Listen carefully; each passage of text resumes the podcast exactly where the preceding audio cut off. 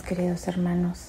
En el día de hoy, 10 de noviembre, la matutina se titula Heredarán la tierra y el versículo de memoria dice así, los mansos heredarán la tierra y se recrearán con abundancia de paz. Salmo 37.11.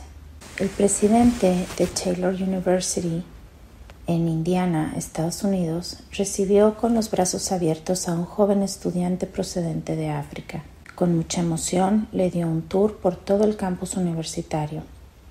Cuando llegaron a la zona de los dormitorios, el presidente le preguntó al joven dónde le gustaría dormir. El estudiante dio una respuesta muy sorprendente.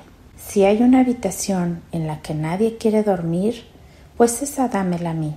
Quizá tú, estimado lector, seas tan alturista como este muchacho, pero lamentablemente yo, cuando era estudiante de la Universidad Adventista Dominicana, me las ingeniaba para tratar de conseguir una de las mejores habitaciones.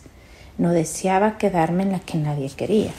El testimonio de este joven constituye un ejemplo fehaciente de la mansedumbre bíblica.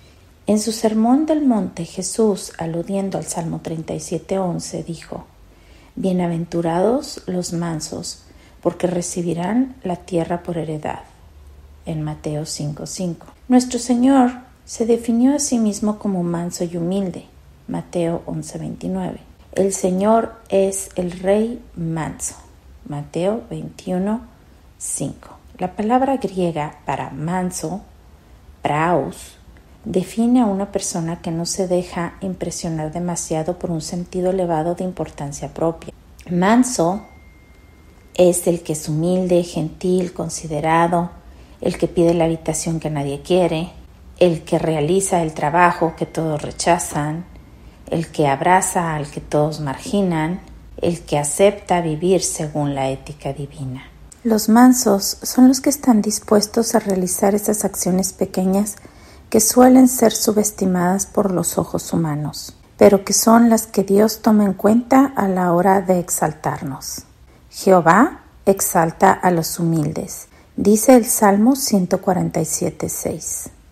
Jesús nos ofrece la exaltación al hacernos pequeños y humildes. Cuando dejamos de sentirnos los más importantes, cuando somos considerados con los demás y, como Dios sabe que esa forma de ver la vida no es valorada aquí, Él nos ofrece una herencia en la patria celestial.